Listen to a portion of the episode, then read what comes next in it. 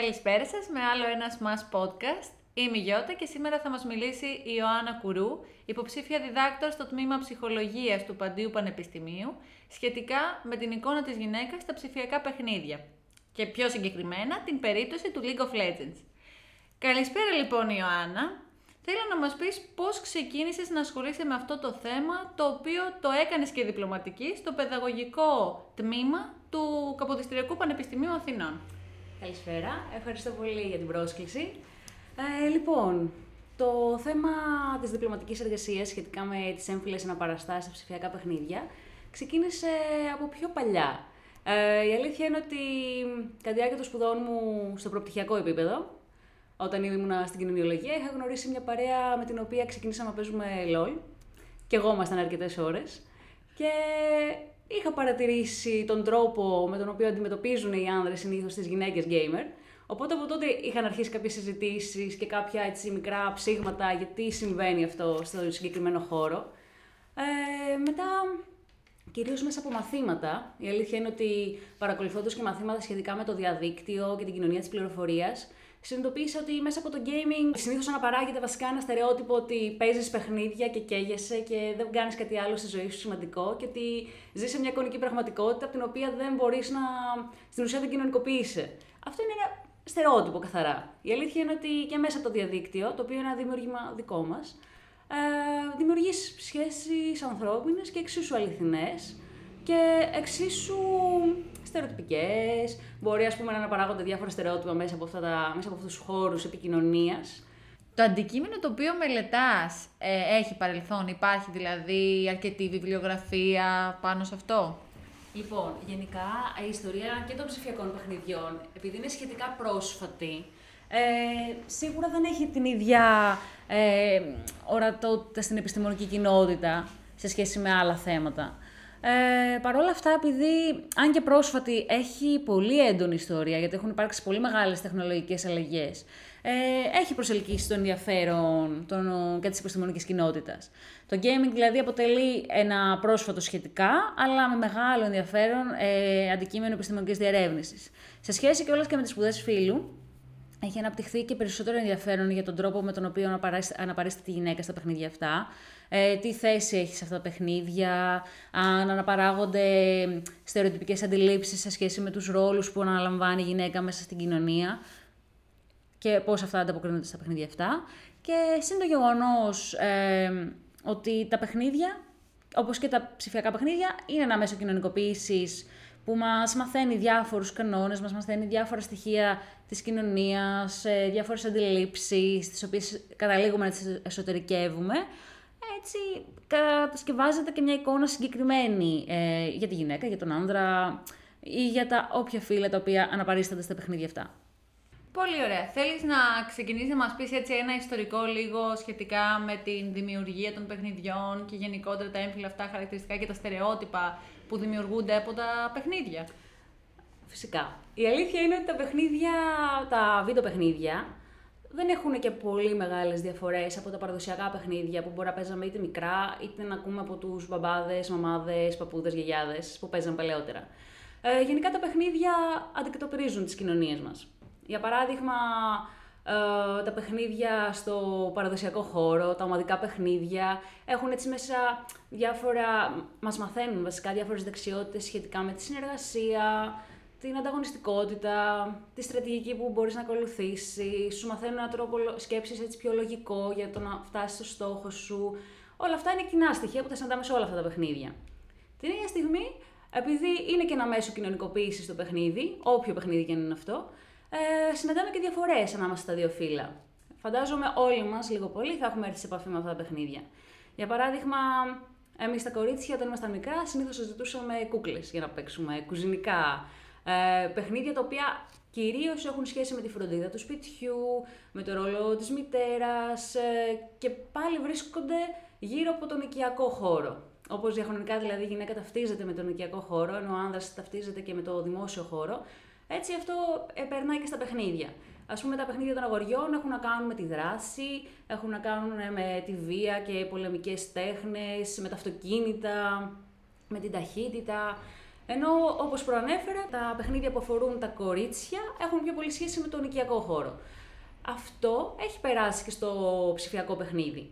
Ε, ας πούμε, το ψηφιακό παιχνίδι όταν ξεκίνησε, αφορούσε κυρίως το κοινό το ανδρικό. Δηλαδή, λίγες γυναίκες θα έπαιζαν αυτά τα παιχνίδια, γιατί βρίσκονταν και σε εξωτερικούς χώρους, πρέπει να σημειώσουμε σε αυτό το σημείο. Δηλαδή, τα πρώτα βίντεο παιχνίδια ξεκίνησαν όπως είναι οι κονσόλες, που είναι σε μαγαζιά που είχαν και μπιλιάρδο και τέτοια παιχνίδια, όπου οι γυναίκες εκείνη την εποχή πάλι δεν βγαίναν το ίδιο όπως βγαίναν οι άνδρες. Άρα, οι γυναίκες πότε έρχονται σε επαφή πρώτη φορά με τα βίντεο παιχνίδια. Υποθέτω ότι αφού οι γυναίκες είχαν αυτό το ρόλο της γυναίκας του πρέπει να μείνει στο σπίτι, να φροντίζει τον άντρα και τα άλλα ήταν κυρίως στο δημόσιο χώρο, τα άλλα βιντεοπαιχνίδια, άρα η γυναίκα άργησε σε σχέση με τον ανδρα να έρθει σε επαφή με αυτό. Μίλησέ μας γι' αυτό. Ναι, βασικά όπως αν σκεφτούμε, π.χ. αν υπάρχει σε ένα σπίτι ε, δύο αδέρφια, το ένα αγόρι και το άλλο κορίτσι, τουλάχιστον πιο παλιά, γιατί σήμερα μπορούμε να έχουμε περισσότερους υπολογιστές με στο σπίτι, αλλά πιο παλιά η κυριότητα του υπολογιστή ήταν στα αγόρι. Δηλαδή, Είχε την κυριαρχία. Ναι, ναι. Δηλαδή, την άμα... είναι δικό μου υπολογιστής. Άμα αυτός δεν το χρειαζόταν, θα άφηνε την αδερφή του για παράδειγμα να παίξει. Ε, αυτό έχει μεγάλες ε, συνέπειες με την εξοικείωση των κοριτσιών. Για παρά... Άλλο ένα παράδειγμα βασικά, μας λένε ότι τα κορίτσια εργάζονται μεγαλώνοντας σε χώρους όπως είναι η εκπαίδευση, οι κοινωνικές επιστήμες ή τις ταυτίζουν πάλι με τον οικιακό χώρο, ξέρω εγώ, οι νοικοκυρές κτλ. Ενώ ε, επαγγέλματα όπως έχει να κάνει με προγραμματισμό, με ηλεκτρολογία, με τεχνολογία γενικά, κυρίως ε, πέφτει το βάρος πιο πολύ στα γόρια. Δηλαδή, εξοικειώνονται από πιο, πιο μικρή ηλικία σε αυτό το τομέα σε σχέση με τα κορίτσια. Ε, και αυτό ανταποκρίνεται και στον τρόπο με τον οποίο παίζουν. Αυτό που είπαμε πριν. Τα αγόρια, πούμε, έχουν την κυριότητα του υπολογιστή. Αφαιρούν πιο πολλές ώρες σε σχέση με τα κορίτσια. Ε, Ακριβώς και το γεγονός ότι τα πρώτα παιχνίδια, επειδή βρίσκονταν σε εξωτερικό χώρο, σε μαγαζιά για παράδειγμα, απευθυνόντουσαν κυρίως πάλι σε άνδρες και σε αγόρια, ε, οι γυναίκες άργησαν λίγο να έρθουν σε επαφή με αυτά. Και επειδή το κοινό κυρίως το αγοραστικό ήταν άνδρες, έτσι και αυτά τα παιχνίδια έχουν κυρίως ε, ανδρικές φιγούρες, ανδρικούς χαρακτήρες. Επειδή μιλάμε ότι υπο, αντιπροσωπεύονται οι γυναίκες ή όταν αντιπροσωπεύονται παρουσιάζονται και με ένα συγκεκριμένο τρόπο. Άρα λοιπόν οι γυναίκες πρώτη φορά έρχονται σε επαφή με βιντεοπαιχνίδια που βρίσκονται αργότερα στον εξωτερικό χώρο ή ήρθαν σε επαφή με παιχνίδια που βρισκόντουσαν με τον υπολογιστή, αυτό τον οικιακό; Ναι, κυρίως όταν ε, τα παιχνίδια μπαίνουν μέσα στο σπίτι. Όταν τα παιχνίδια μπαίνουν μέσα στο σπίτι, αρχίζουν να έρχονται σε μεγαλύτερη επαφή και τα κορίτσια οι γυναίκες. Και σιγά σιγά, επειδή βλέπουν ότι και τα κορίτσια αρχίζουν να παίζουν αυτά τα παιχνίδια, υπάρχει ένα ιστορικό στοιχείο κιόλας. Α πούμε το Pac-Man, που έχει ναι. μέσα τη λέξη man. Ναι. Ε, όταν σιγά σιγά μπήκαν σε αυτό το χώρο και οι γυναίκες και άρχισαν να παίζουν αυτά τα παιχνίδια, ε, για να προσεγγίσουν και το αγοραστικό κοινό που είναι οι γυναίκες, ε, φτιάξανε τη Miss Pac-Man, που είχε μια κοτσιδούλα για να διακρίνεται, ας πούμε, με το άλλο, με, το, με την ανδρική φιγούρα, η οποία ήταν ξεκάθαρα ουδέτερη κιόλας. Βλέπουμε κιόλας το γεγονός ότι όταν θέλουμε να παρουσιάσουμε κάτι ε, που έχει σχέση με τη γυναίκα, πρέπει να έχει ένα συγκεκριμένο στοιχείο. Π.χ. φούστα, τακούνι, κοτσίδα. Κοτσίδα. Ενώ... Φιωγκάκι. Ναι, ενώ μια ανδρική φιγούρα μπορεί να είναι ξεκάθαρο ουδέτερη και να μην παραπέμπει και σε κανένα φίλο. Α πούμε το Pac-Man, τι έμφυλο χαρακτηριστικό μπορούσε να έχει πέρα από το man, από την ιδιότητα που του δίνει; Ναι, δεν έχει, αλήθεια είναι. Άρα λοιπόν, έτσι δημιουργείται λοιπόν μια διαφορά ανάμεσα δηλαδή στο πώς προσεγγίζονται τα παιχνίδια σε σχέση με τον άντρα και σε σχέση με τη γυναίκα. Όσον αφορά τα παιχνίδια, υπάρχει λοιπόν και στα βιντεοπαιχνίδια αυτή η διαφορά ε, της, στα θέματα ας πούμε απόδοσης και δύναμης. Όπως είπες πριν ότι οι άνδρες εμφανίζονται πιο δυνατοί, πιο πολύ έχουν να κάνουν έτσι με θέματα, ασχολούνται με τα θέματα βίας, ε, δύναμης, ενώ οι γυναίκες έχουν έναν άλλο ρόλο, ασχολούνται πιο πολύ με γυναικεία θέματα θα λέγαμε, σε εισαγωγικά. Η αλήθεια είναι ότι αυτό που είπαμε και πριν, στα αυτά τα παιχνίδια οι γυναίκες δεν έχουν πολύ ισχυρή παρουσία. Κατά πλειοψηφία ε, αναπαρίσταται πιο πολύ το ανδρικό φύλλο. Όταν αναπαρίσταται το γυναικείο φύλλο, αναπαρίσταται και με συγκεκριμένους τρόπους. Ας πούμε, μπορεί να μην έχει ενεργό ρόλο μέσα στο παιχνίδι, να μην αποτελεί κύριο χαρακτήρα με τον οποίο παίζει κάποιος, αλλά είναι, να είναι κάτι σαν ε, bot που λέμε στο LOL, δηλαδή προ, προγραμματισμένο από το παιχνίδι, στο πώς θα έχει ένα ρόλο μέσα στο παιχνίδι. Είναι, ας πούμε, μία εχμάλωτη που πρέπει ο παίκτης χρησιμοποιώντας τον ήρωά του να τη σώσει. Αυτό το παρατηρούμε και στο Super Mario πάρα πολύ, με την πριγκίπισσα. Ε, μπορεί να είναι επίσης ε, μία πόρνη όπως ήταν και στο GTA για παράδειγμα, όπου εκεί πέρα παρουσιάζεται προγραμματισμένη από τον υπολογιστή ε, και αναπαριστά μια πόρνη όπου ο ήρωας που τον παίζει ένας άνθρωπος ε, είναι ένας άνδρας όπου μπορεί να πάει μαζί της, επιπληρωμή και στο τέλος τη δολοφονεί και παίρνει πίσω τα λεφτά του. Ε, γυναικοί αυτοί οι ρόλοι σε αυτό το παιχνίδι έχουν προγραμματιστεί μάλιστα να λένε και I like it rough όταν τη χτυπάει ο παίκτης. Με σημαντικό αντίκτυπο στο πώς αντιλαμβανόμαστε γενικότερα το γυναικείο φύλλο, τις αναπαραστάσεις που προκύπτουν, όλες αυτές επηρεάζουν την πραγματική ζωή. Ωραία, τέτοιου είδους φράσεις θεωρείς πως έχουν αντίκτυπο ακόμα και στα παιδιά τα οποία ασχολούνται και παίζουν με αυτά τα παιχνίδια και τι βασικά παιδαγωγικό αντίκτυπο μπορούν να εχουν Ναι, η αλήθεια είναι ότι τα ψηφιακά παιχνίδια, όπως και το οποιοδήποτε παιχνίδι, αποτελεί ένα μέσο κοινωνικοποίησης. Δηλαδή, αποτελεί ένα καθρέφτη της κοινωνίας, περνάει μηνύματα, περνάει αντιλήψεις και μέσα και όλες από το παίξιμο ε, είμαστε και πιο ενεργητικοί όταν παίζουμε κάτι και το εσωτερικεύουμε και σε μεγαλύτερο βαθμό. Έχει μεγάλες επιπτώσεις, μεγάλες συνέπειες ε, στη μετέπειτα ζωή μας. Ε, η γέννηση άλλωστε του εαυτού ξεκινάει από το παιχνίδι, κατά τη διάρκεια της παιδικής ηλικίας. Μέσα από εκεί μαθαίνουμε, ας πούμε, το πώς πρέπει να συμπεριφέρεται ένας άνθρωπος, να τηρεί κανόνες. Ε, μέσα στο παιχνίδι υπάρχουν και κάποια όρια, μέσα από τα οποία μαθαίνουμε και πώς συμπεριφερόμαστε και στην ενήλικη ζωή. Και επίσης μέσα στο παιχνίδι υποδιόμαστε και κάποιους ανθρώπους. Μαθαίνουμε μέσα από τους ρόλους ε, να συμπεριφερόμαστε και με συγκεκριμένο τρόπο. Κάτι που πάλι είναι χρήσιμο για τη μετέπειτα ζωής μας. Γιατί υιοθετούμε, πούμε, το ρόλο του εργαζόμενου, του φοιτητή, του γονέα. Ε, άρα λοιπόν, πέρα από τα αρνητικά, έχει και κάποια θετικά στοιχεία από την άποψη ότι μπορεί να πάρει κάποιον ρόλο και αυτό να ε, κάπως να το επηρεάσει στην ψυχολογία του, στον τρόπο που βλέπει τα πράγματα; Ε, λοιπόν, ξεκάθαρα έχει θετικές συνέπειες το παιχνίδι, γιατί μας κοινωνικοποιεί, μας φέρνει σε επαφή με άλλους ανθρώπους, χτίζει σχέσεις μέσα από, μέσα από αυτό, ε, αλλά δεν πάβει να αποτελεί ένα καθρέπτη της κοινωνίας, όπως είπα. Το γεγονός αυτό δηλαδή ότι ζούμε σε μια κοινωνία πατριαρχική, σε μια κοινωνία όπου η γυναίκα έχει διακριτό ρόλο σε σχέση με τον άνδρα ε, και καλείται να υπηρετεί όλους αυτούς τους ρόλους όπως είναι η μητέρα, η εργαζόμενη σήμερα, ε, η σύζυγος παράλληλα και να τους υπηρετεί και σωστά, υπάρχει μια μεγαλύτερη πίεση. Και αυτό το βλέπουμε και στα παιχνίδια. Δηλαδή η γυναίκα έχει έναν πάντα ρόλο κοντά στο σπίτι, πρέπει να συμπεριφέρεται με ένα συγκεκριμένο τρόπο. Πολύ ωραία. Υπάρχουν λοιπόν κάποια παιχνίδια, όπως το Assassin's Creed, όπως λέει η Εμιλία Σαλβάνου, που διαμορφώνουν πολιτισμικές σχέσεις των νέων με το παρελθόν και μετατρέπονται έτσι σε κύρια συγκροτητικά στοιχεία παραγωγής νοήματος για το παρελθόν και δημιουργούν νέες πολιτισμικές σχέσεις των νέων με αυτό. Ουσιαστικά λέει μέσα από τα παιχνίδια βιώνουμε μία πλευρά του παρελθόντος που έχουν βέβαια δημιουργήσει οι ίδιοι δημιουργοί γι' αυτό.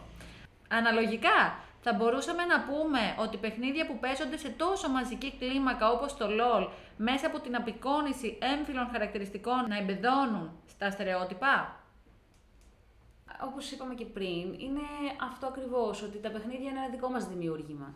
Μέσα από τα παιχνίδια ε, ουσιαστικά δημιουργούμε τις δικές μας, τους εαυτούς μας βασικά, αναδημιουργούμε μέσα από αυτά, κυρίως του ενήλικου κόσμου. Ε, οπότε μέσα από αυτά προβάλλονται οι αντιλήψεις, οι πεπιθήσεις, οι αναπαραστάσεις με τις οποίες αντιλαμβανόμαστε την πραγματική μας ζωή. Αυτά θέλουμε να περάσουν και στα παιδιά. Οπότε, ναι, εννοείται ότι μέσα από τα παιχνίδια χτίζουμε, δομούμε σχέσεις, μαθαίνουμε πώς όντως θα πρέπει να δράσουμε μέσα στην πραγματική ζωή, αλλά την ίδια στιγμή μέσα από αυτά αναπαράγονται και όλα αυτά τα στερεότυπα, ε, αναπαράγονται οι εξουσιαστικές σχέσεις, και κοινωνικοποιούμαστε με αυτό. Γιατί μέσα από τα παιχνίδια κανονικοποιείται, ας πούμε, η βία που μπορεί να βιώνει η γυναίκα σε ένα παιχνίδι. Ή το ότι η γυναίκα αποτελεί ένα είδος λάφυρου για τον άνδρα ήρωα μέσα στο παιχνίδι. Γιατί η γυναίκα πάλι κανονικοποιείται, ο ρόλος της ως μητέρα, ο σύζυγος, ότι βρίσκεται πιο κοντά στο σπίτι, γιατί μπορεί τα παιχνίδια να την αναπαραστούν πάλι με αυτόν τον τρόπο.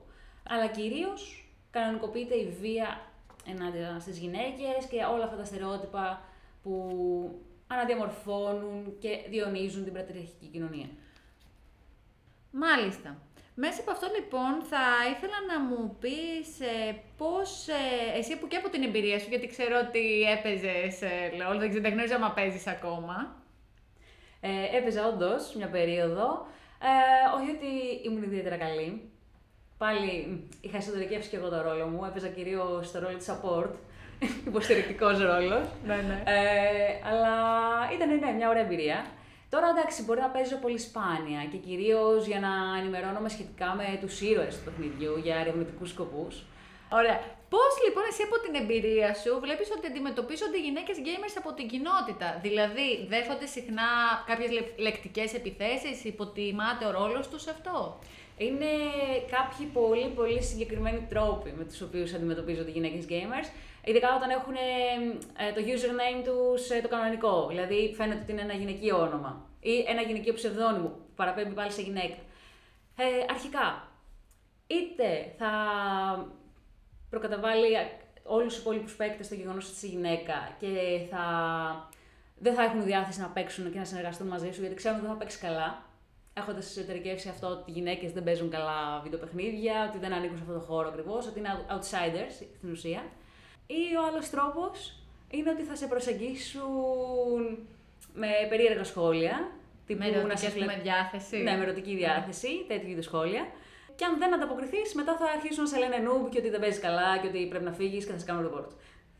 Α, ε, άρα δεν είναι ένα ασφαλή, ας πούμε. Α, ενώ υπάρχει και το mansplaining εννοείται, ο τρίτος τρόπος, όπου ακόμα και αν κάνεις λάθη στο παιχνίδι, θα υπάρχει πάντα εκείνος ο άνδρας ε, συμπέκτη σου, που θα λέει μην την ε, κοροϊδεύετε την κοπέλα, μην την πιέζετε, εδώ θα μάθουμε, κάνε αυτό, κάνε εκείνο, που θα σε βοηθήσει ουσιαστικά ε, μέσα από την ανδρική ματιά του και την εμπειρία του στο παιχνίδι και Ακριβώς επειδή είναι άνδρας και παίζει καλύτερα. Είναι πιο κατάλληλος. Είναι πιο κατάλληλος να σου οπότε ναι, θα σου ναι. εξηγήσει και θα σου μάθει. Ακριβώς. Άρα παίρνει τον ρόλο του δασκάλου. Ναι, ναι, ναι. Η γυναίκα δεν μπορεί, η μαθήτρια.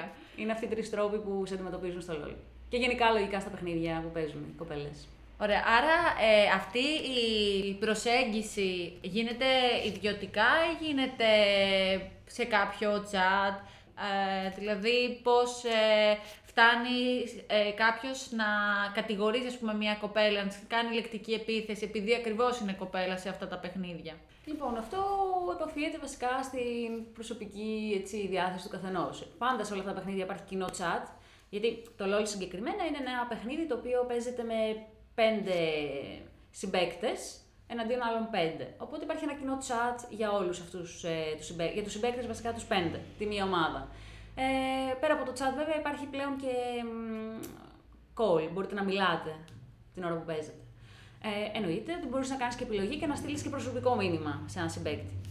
Ε, οπότε, ανάλογα τη διάθεση του καθενός. Συνήθως, από την εμπειρία μου, ε, αυτή η προσέγγιση γίνεται στο κοινό chat, όπου θα εμπλακούν και οι υπόλοιποι μετά και θα γίνει έτσι ένας χαμούλης μέσα στο chat ή στο call, ε, που έχει ένα ενδιαφέρον. Συνήθως το προσωπικό μήνυμα έρχεται μετά το παιχνίδι. Στις κοπέλε. Είναι κυρίως απολογητικό.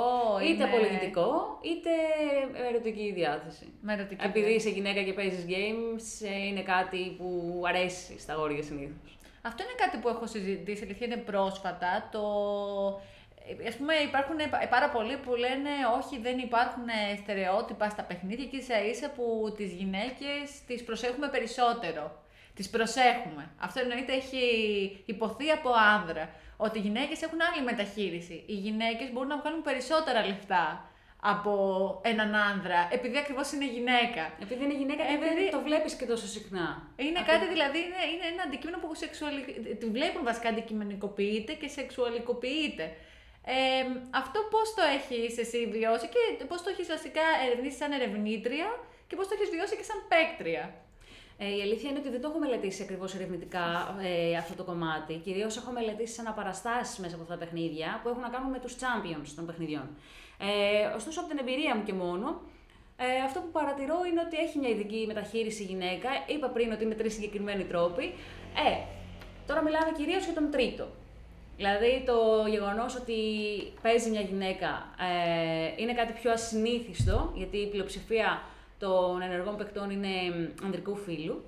Ε, οπότε υπάρχει μια διάθεση να τις εξηγήσουν, υπάρχει μια διάθεση να τη βοηθήσουν και επειδή δεν υπάρχουν και πάρα πολλές κοπέλες, ή τουλάχιστον αυτό το έχουμε και στο μυαλό μας στερεοτυπικά, γιατί δεν γνωρίζω κι εγώ ακριβώς ε, τα στοιχεία των παικτών ανάλογα με το φύλλο. Μπορεί να έχουν αλλάξει λίγο τα, Τα πράγματα. στατιστικά τα στατιστικά, ναι, σε σχέση με τρία χρόνια πριν που τα είχα δει.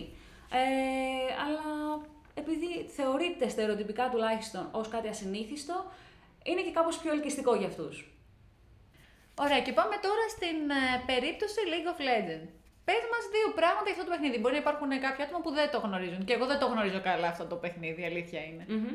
Λοιπόν, είναι ένα παιχνίδι ρόλων που παίζεται online, real time, σε συνεργασία με άλλα άτομα. Ε, ουσιαστικά είναι, χωρίζεται σε δύο ομάδες, των 5 vs 5. Μπορεί να γίνει επιλογή είτε τυχαία, αν μπεις μόνος σου να παίξεις, παίζεις με άλλα 5 άτομα σε συνεργασία, ε, είτε να μπεις με φίλους σου, να παίξετε 5 άτομα ή και λιγότερα με, μαζί με άλλα άτομα τυχαία. Λοιπόν, σε αυτό το παιχνίδι ο σκοπός είναι αυτή η ομάδα των 5 να νικήσει την άλλη ομάδα, ε, καταστρέφοντας διάφορα πυργάκια, να το πούμε έτσι με απλά λόγια, ε, και να περάσει στο δικό τους σημείο του χάρτη και να καταστρέψει τον inhibitor τους. Υπάρχουν ε, πο- πάρα πολλοί ήρωες να επιλέξεις. Υπάρχουν ας πούμε πάνω από 150 ήρωες. Δεν θυμάμαι ακριβώς, ακριβώς τον αριθμό σε αυτή, αυτή τη στιγμή. Ε, υπάρχει μια μεγάλη ποικιλία ηρώων. Μπορείς να επιλέξεις ανάλογα με το ρόλο που θέλεις να υιοθετήσεις. Ας πούμε, μπορείς να είσαι στη μέση του χάρτη, όπου έχεις ένα παίκτη ο οποίος έχει ιδιαίτερη δύναμη. Ή μπορείς να είσαι στο κάτω μέρος του χάρτη, όπου εκεί πέρα συνεργάζονται δύο ε, παίκτες μαζί. Ο ένας είναι ο, ο μ, υποστηρικτικός παίκτης, το λεγόμενο support, και υποστηρίζει ε, το ID carry, τον παίκτη το, ο οποίος έχει μεγάλη ε, ζημιά επίθεσης στους αντιπάλους του. Ή μπορείς να επιλέξεις έναν παίκτη ο οποίος είναι μέσα στη ζούγκλα, γιατί υπάρχει και ζούγκλα... Jungle. jungle ναι, ναι, Και ναι. έχετε, θυμάμαι, τους, ο- τις ορολογίες mid, είναι το... Στη- στο μέσο. Ωραία. Έχετε τον bottom. Το bottom που είναι οι δύο Ναι. παίκτες που είπα πριν, το support και το ID Ωραία, carry. έχετε jungle που είναι η ζούγκλα. Μέσα στη ζούγκλα ακριβώς, που είναι ένας παίκτης που σκοτώνει διάφορα ε, μ, τερατάκια που είναι μέσα στη ζούγκλα, αλλά αν προκύψει μπορεί να σκοτώσει και τον αντίπαλο, αν τον βρει μέσα, στο, μέσα στη ζούγκλα. Και επίσης βοηθάει και σε όλα τα lanes, σε όλες δηλαδή τις λεωρίδες του χάρτη. Μπορεί να βοηθήσει τον ε, συμπέκτη του που είναι στο mid, στο μέσο δηλαδή του χάρτη. Ή στο top, που είναι συνήθως στο top ένας παίκτης ο οποίος έχει μεγάλη αντοχή αλλά και δύναμη. Ε, και σκοπός είναι λοιπόν όλη αυτή η συνεργασία να καταστρέψουν τα περγάκια και να περάσουν στην, ε, μ, στη μεριά των αντιπάλων και να τους κερδίσουν. Άρα στην ουσία, όπως μας είπες, είναι ένα παιχνίδι ρόλο και μέσα από αυτό ο καθένας επιλέγει τον παίκτη του και σε ποιο lane θα ε, αγωνιστεί, θα λέγαμε. Υπάρχει λοιπόν σε αυτό το παιχνίδι ισχυρή γυναική αντιπροσώπευση; Όταν έκανα τη μελέτη της συγκεκριμένη το 2019, στο σύνολο οι παίκτες ήταν 145. Ε, από αυτούς τους 145, οι 94 ήταν ανδρικοί χαρακτήρες, ενώ οι 50 ήταν γυναικοί. Και υπήρχε και ένας ε, ήρωας, ο Kindred, ο οποίος εντάξει, δεν μπορούσε να το καταγράψει σε κάποιο φύλλο, γιατί αποτελείται και από ένα θηλυκό αρνί και ένα αρσενικό λύκο, οπότε τον είχα αφήσει εκτός το συγκεκριμένο. Και ως κάτι θετικό, που δεν ανταποκρίνεται, θέλω να πω, σε Μια ποιες- μειονότητα, ναι. ναι, ναι, ναι, ακριβώς. Ε, άρα, με μια πρώτη ματιά βλέπουμε να υπο- προσωπεύεται το γυναικείο φύλλο. Ε, ωστόσο, οι ήρωες ε, μέσα σε αυτό το παιχνίδι μπορούν να χωριστούν και σε κάποιες άλλες κατηγορίες. Ε, ας πούμε, υπάρχουν ε, οι ανθρωπόμορφοι ήρωες, οι ήρωες δηλαδή που φέρουν καθαρά ανθρώπινα χαρακτηριστικά. Υπάρχουν ε, τα Yordles, δηλαδή οι γλυκούλιδες ήρωες θα τους χαρακτήριζα, που είναι έτσι σαν μικρά σκιουράκια, κάπως έτσι, cute champions. Τα οποία αυτά έχουν έτσι πιο, έτσι όπως μας λες, ζωικά χαρακτηριστικά. ε. ναι, κυρίως, ναι, ναι, παραπέμπουν πιο πολύ σε Είναι πιο cute, σκιουράκια. ας πούμε. ναι, cute. ναι. ναι, πιο γλυκά. Και υπάρχουν και τα τέρατα. Οι ήρωες που παραπέμπουν σε τέρατα και η αλήθεια είναι ότι στη συγκεκριμένη κατηγορία υπάρχει μια μικρή παρατήρηση. Ε, από τον πληθυσμό των τεράτων, σε αυτήν την κατηγορία, ε, μόνο μία, ναι, μόνο μία γυναίκα υπάρχει Στα τέρατα. στα τέρατα, ναι, ναι, ναι. Ε, Και η αλήθεια είναι ότι τα τέρατα έχουν καθαρά ουδέτερα χαρακτηριστικά. Δεν παραπέμπει η εμφάνισή τους σε κάποιο φύλλο συγκεκριμένο. Ας πάρουμε την περίπτωση κιόλας του Maokai, ο οποίος είναι ένα ζωντανό δέντρο. Έχει ξεκάθαρα χαρακτηριστικά δέντρου, δηλαδή δεν μπορείς να πεις ότι ένα δέντρο είναι αρσενικό ή θηλυκό. Εκτός και αν βλεφτούν τώρα οι βιολόγοι εδώ πέρα και μας πούνε κάποια άλλα πράγματα που μπορεί να μην τα γνωρίζω εγώ. Ε, άσχετο. Ναι. Ε, αλλά ναι, ο Maokai για παράδειγμα έχει στοιχεία, εδανίζεται στοιχεία της φύσης και δεν παραπέμπει σε κάποιο συγκεκριμένο. Ε, δεν έχει κάποια συγκεκριμένα έμφυλα χαρακτηριστικά. Άρα στην ουσία θα λέμε ότι είναι κάτι ουδέτερο. Ναι, Ωραία, αλλά- δεν το λέμε ο Ο Μαοκάι, Maokai, αλλά είναι ο ακριβώς. Μαοκάι, αλλά είναι κάτι ουδέτερο. Δεν λέμε, ας πούμε, το Μαοκάι. Ακριβώς, ναι. Ενώ οι γυναίκες σε αυτό το παιχνίδι ε, που έχουν ανθρώπινα χαρακτηριστικά, αλλά δανείζονται στοιχεία της φύσης και θα μπορούσαν να παρουσιαστούν ως τέρατα, ε, παραμένουν ως ε, ανθρώπινες φιγούρες, κρατώντας έτσι τη θηλυκότητά τους.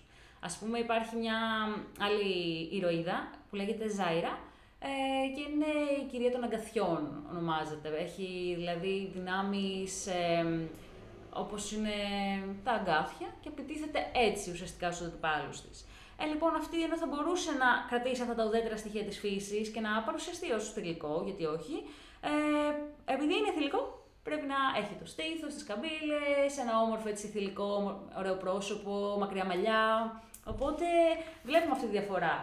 Τα τέρατα μπορούν ε, να είναι αρσενικά κρατώντας τα στοιχεία της φύσης ε, που είναι πιο ουδέτερα, ενώ οι γυναίκες τις παρουσιάζουν ως ημιτέρατα και αναπαράγουν τα γυναικεία πρότυπα μονοφιάς που εντάσσονται σε στενά έτσι, καλούπια.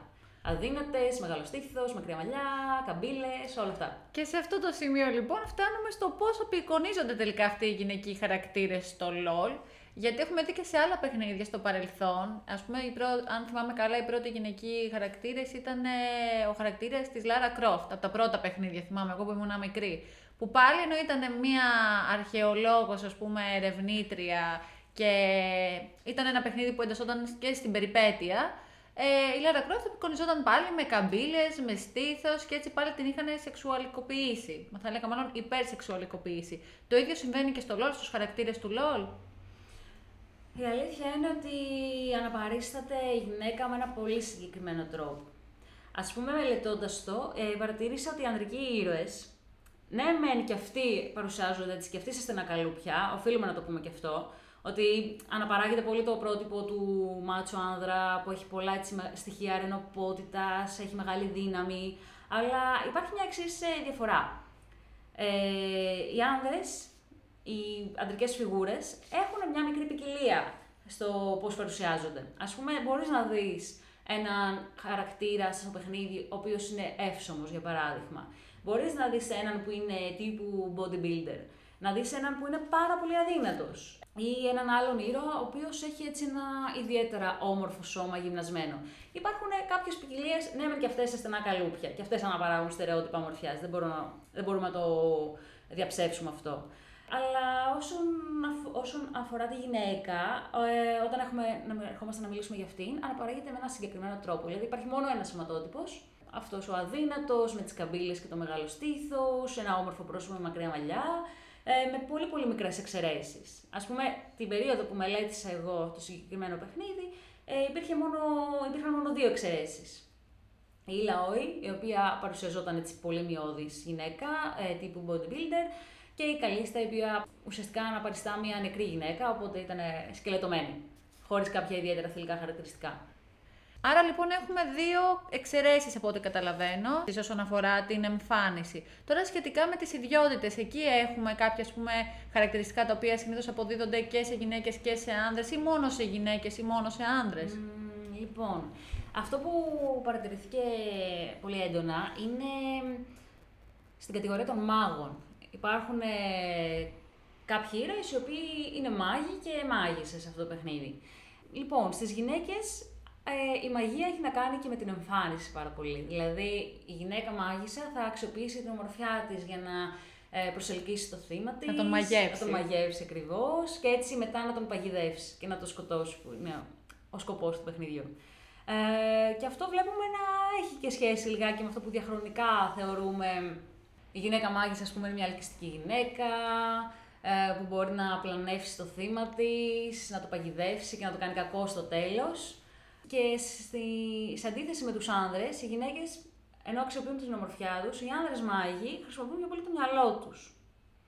Δηλαδή, υπάρχουν ε, περιπτώσεις ε, μάγων, οι οποίοι θα παγιδεύσουν τους αντιπάλους τους μέσα από, το, μέσα από τα χαρτιά, για παράδειγμα. Υπάρχει ένας ήρωας, ο οποίος, ο Twisted Fate, ο οποίος μέσα από το παίξιμο των χαρτιών παγιδεύει τα θύματά του.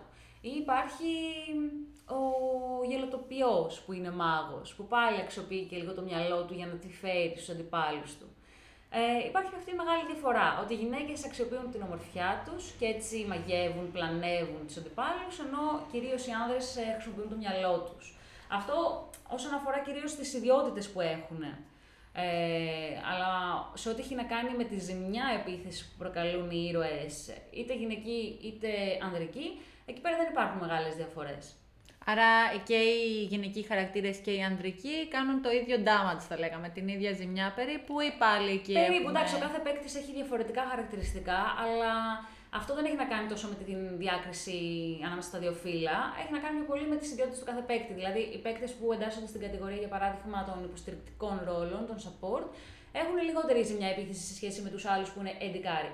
Οπότε οι γυναίκες εντικάρι έχουν μεγαλύτερη ζημιά από τους άνδρες support, για παράδειγμα. Έχει να κάνει με την κατηγορία στην οποία βρίσκεται ένας παίκτης. Όσον αφορά τις κατηγορίες, γνωρίζουμε ας πούμε στο support πώς είναι γυναικοί χαρακτήρες ή στα. Στα στους υπόλοιπους ρόλους. ή στους υπόλοιπους ρόλους. Ε, ποια είναι βασικά το στατιστικό λοιπόν, στοιχείο ας πούμε, των γυναικών σε σχέση με τους άντρες. Ναι, ναι, ναι. Η αλήθεια είναι ότι εντάξει, από το 19 που το είχα μελετήσει, τώρα έχουν αλλάξει τα πράγματα, έχουν προσταθεί παίκτες. Ε, αλλά κατά πλειοψηφία οι γυναίκες ε, ήταν περισσότερες μάγισσες. Ε, και μετά support, στην δεύτερη κατηγορία. Ε, αντίθετα, οι άνδρες περισσότεροι ήταν ε, ε, tank, τα λεγόμενα tank, οι οποίοι είναι πάρα πολύ μειώδεις και ε, έχουν μεγάλη αντοχή, αλλά και ζημιά επίθεσης, ε, και εκτελεστές, αντίστοιχα. Οι εκτελεστές δηλαδή είναι αυτοί οι πιο μάχημοι, θα λέγαμε. Ενώ οι γυναίκες ε, έχουν έναν πιο υποστηρικτικό ρόλο στο παιχνίδι, τα support από ό,τι καταλαβαίνω.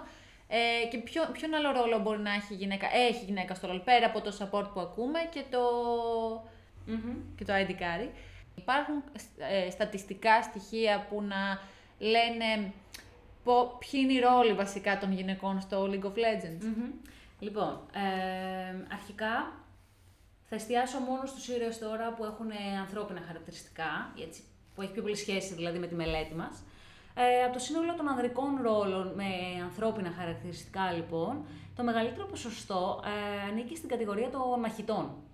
Επιβεβαιώνοντας λίγο και το στερεότυπο ότι ο άνδρας έχει έτσι άγρια χαρακτηριστικά, επιθετικά ή βγάζει μια γενναιότητα για παράδειγμα, μια αρενοπότητα. Ε, και αντίθετα, τα χαμηλότερα ποσοστά στους άνδρες ήταν στην κατηγορία των βοηθών, δηλαδή των support. Ε, ενώ οι γενικοί ρόλοι ε, ε, βρίσκονται οι περισσότεροι κυρίως ε, στον χώρο των μαγισσών, σε πολύ μεγάλο ποσοστό, ενώ το αμέσως επόμενο είναι στον υποστηρικτικό ρόλο, στους βοηθούς δηλαδή, τα, τα support. Από τους χαρακτήρες τώρα που έχουν ανθρώπινα χαρακτηριστικά καθαρά.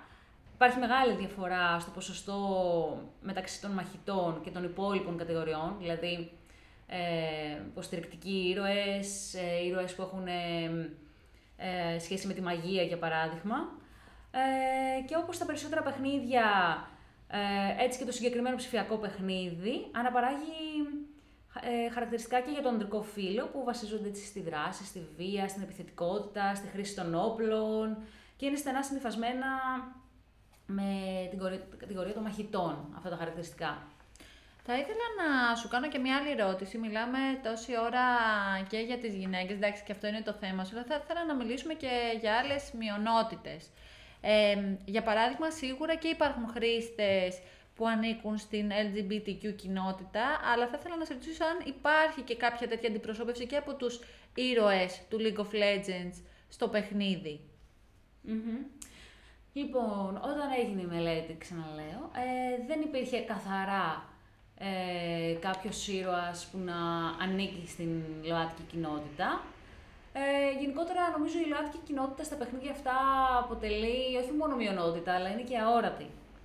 Ε, υπήρχε ένας παίκτης, ο οποίος, ε, ένας ήρωας μάλλον, ο οποίος ε, λεγόταν ότι το story, το background του, ότι λογικά εντάσσεται στη ΛΟΑΤΚΙ κοινότητα, χωρίς αυτό να είναι ξεκάθαρο απόλυτα. Τώρα αυτό, ενώ θα, θα ήθελα να συνεχίσω τη μελέτη αυτή, μιας και το διδακτορικό μου έχει πάλι αυτό το θέμα, ε, οπότε θα ήθελα να το μελετήσω έτσι ώστε να το επιβεβαιώσω. Αλλά η αίσθηση λίγο που προκαλείται είναι ότι το τελευταίο διάστημα ίσως αρχίζει να κερδίζει μια ορατότητα παραπάνω η ΛΟΑΤΚΙ κοινότητα ε, και πιθανώς και οι γυναίκες αντίστοιχα. Γενικότερα η αγορά θέλει να προσεγγίσει κοινό παραπάνω, αλλά και να έρθει κοντά με τα κινήματα, με διεκδικήσεις ας πούμε της ΛΟΑΤΚΙ κοινότητας ή στην περίπτωση του ΜΗΤΟΥ ας πούμε να αναδειχθεί και η γυναικεία παρουσία περισσότερο στα παιχνίδια. Οπότε τη συμφέρει να έρθει κοντά στην ουσία ε, με αυτούς τους ανθρώπους και να δώσει ε, ένα πεδίο ορατότητας μέσα από αυτά τα παιχνίδια ε, με σκοπό προ, προφανώς να κερδίσει κοινό ερχόμενοι κοντά σε αυτά τα κινήματα. Άρα λοιπόν ε, θεωρείς ότι τα πράγματα σιγά σιγά έχουν αρχίσει να βελτιώνονται σε σχέση με το παρελθόν. Βέβαια αυτό είναι κάτι το οποίο θα αποτελέσει και αντικείμενο της περαιτέρω έρευνάς σου. Ε, και γίνονται θεωρείς προσπάθειες και από τις ίδιες τις εταιρείες για λόγους ε, κερδοσκοπικούς ας πούμε και να προσεγγίσει. Σίγουρα μπορεί να παίζει ρόλο και η ευαισθητοποίηση, αλλά κυρίως η εταιρεία σκέφτεται με βάση το δικό της σκοπό. Αλλά ακόμα και αν είναι το κέρδος ο σκοπός της ο μοναδικός, Παρ' όλα αυτά, σίγουρα θα. Είναι μια κάποια με... νίκη, ας πούμε. Είναι μια νίκη, ναι, και θα μεταφέρει κάποια μηνύματα μέσα στην κοινωνία. Δηλαδή, θα βοηθήσει σε μια ε, πιο ανοιχτή κοινωνικοποίηση, το, ειδικά των μικρών παιδιών που παίζουν αυτά τα παιχνίδια.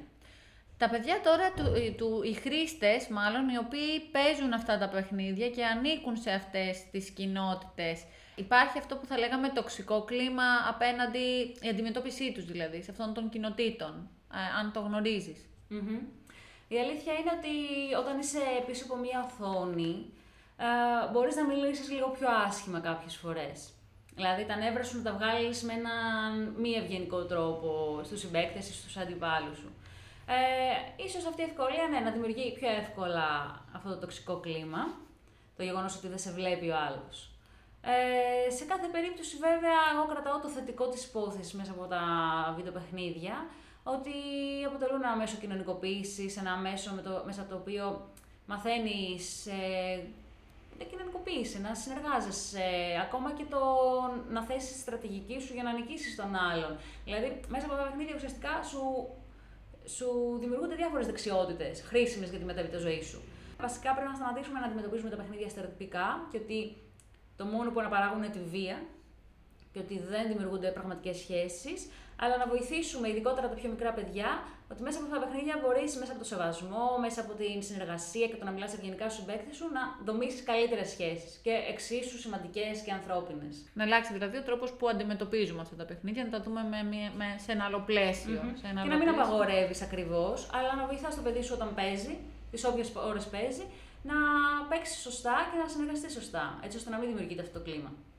Τώρα θεωρείς ότι τα φεμινιστικά κινήματα έχουν παίξει κάποιο ρόλο στο, στο να διεκδικήσουν το δικό τους χώρο σε αυτά τα παιχνίδια; Λοιπόν, ε, η αλήθεια είναι ότι δεν έχω μελετήσει το συγκεκριμένο ζήτημα, όπως είπα και πριν ε, και για τη ΛΟΑΤΚΙ κοινότητα αντίστοιχα.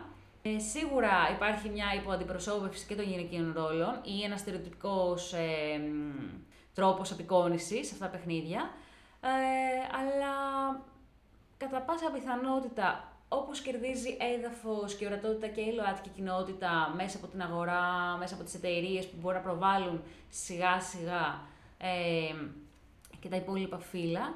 Ε, έχω παρατηρήσει, ας πούμε, στο LOL, ε, την ημέρα της γυναίκας, για παράδειγμα, αναδεικνύεται.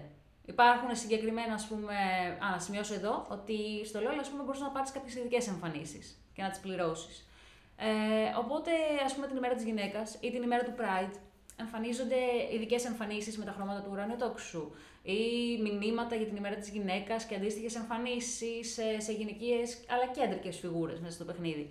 Κλείνοντας λοιπόν, θα ήθελες να μας πεις έτσι ένα γενικό συμπέρασμα από την έρευνά σου και την περαιτέρω έρευνα που πρόκειται να κάνεις. Ε, τι έχει σκοπό έτσι, σε έχει προβληματίσει, είτε έχει σκοπό να εξετάσεις περαιτέρω και να κλείσουμε έτσι με μια συνολική ας πούμε, θεώρηση των πραγματων Η αλήθεια είναι ότι θα ήθελα να αποκτήσω μια πιο συνολική εικόνα, να ασχοληθώ και με άλλα παιχνίδια, αλλά παιχνίδια που έχουν να κάνουν, βρίσκονται κοντά βασικά στην ε, κατηγορία του LOL.